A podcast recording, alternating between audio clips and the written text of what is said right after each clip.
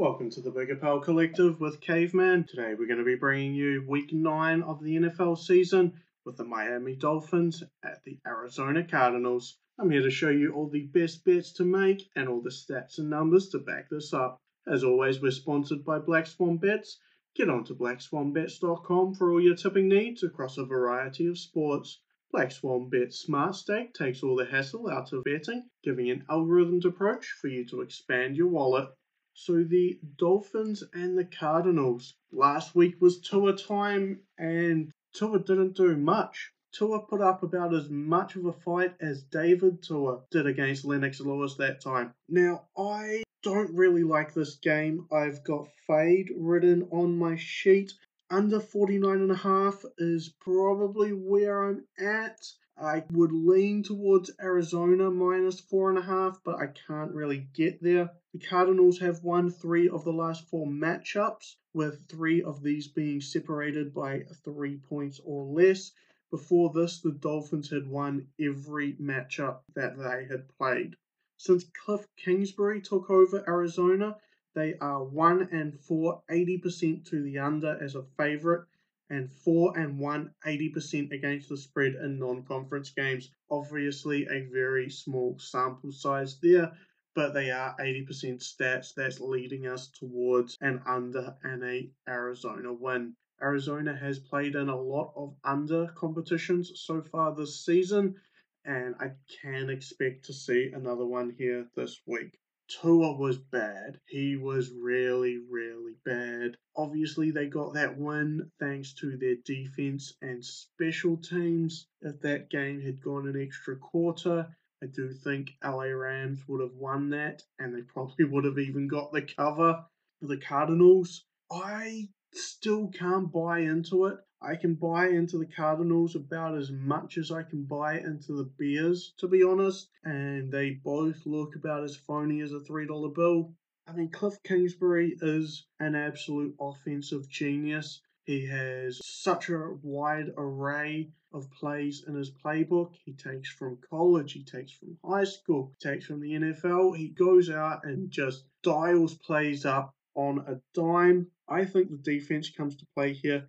Miami's defense has been very strong this season. They were underrated after they had a few poor outings in the first couple of weeks of the seasons, but they've really come back into their own recently. Byron Murphy is going to be out for the Cardinals, so look at the slot receiver for Miami. Not sure who it's going to be right now because they did trade Isaiah Ford away last week, so keep an eye on that one.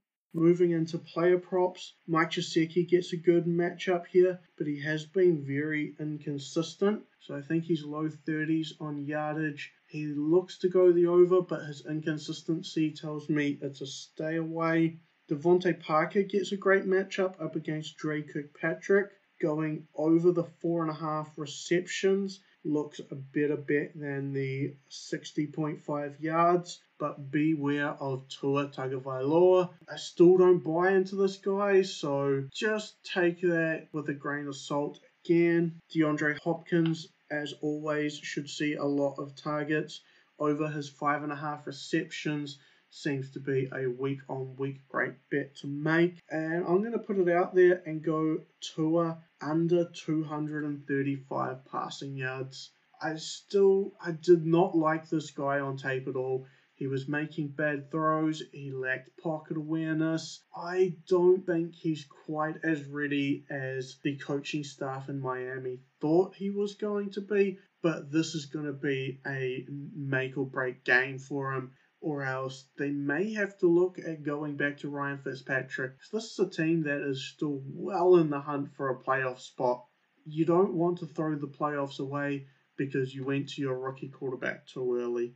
Yeah, it's not how you fill a stadium. Then again, the Dolphins don't really know how to fill a stadium, COVID or no COVID.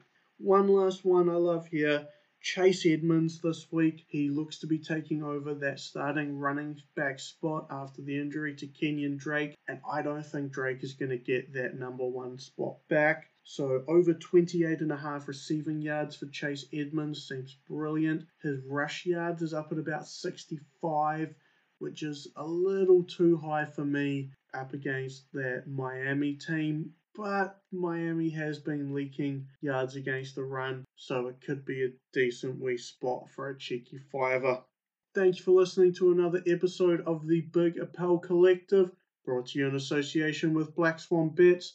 We hope you enjoyed our content. Don't forget to like and subscribe to our page so we can continue to bring you more amazing videos. Cheers, guys.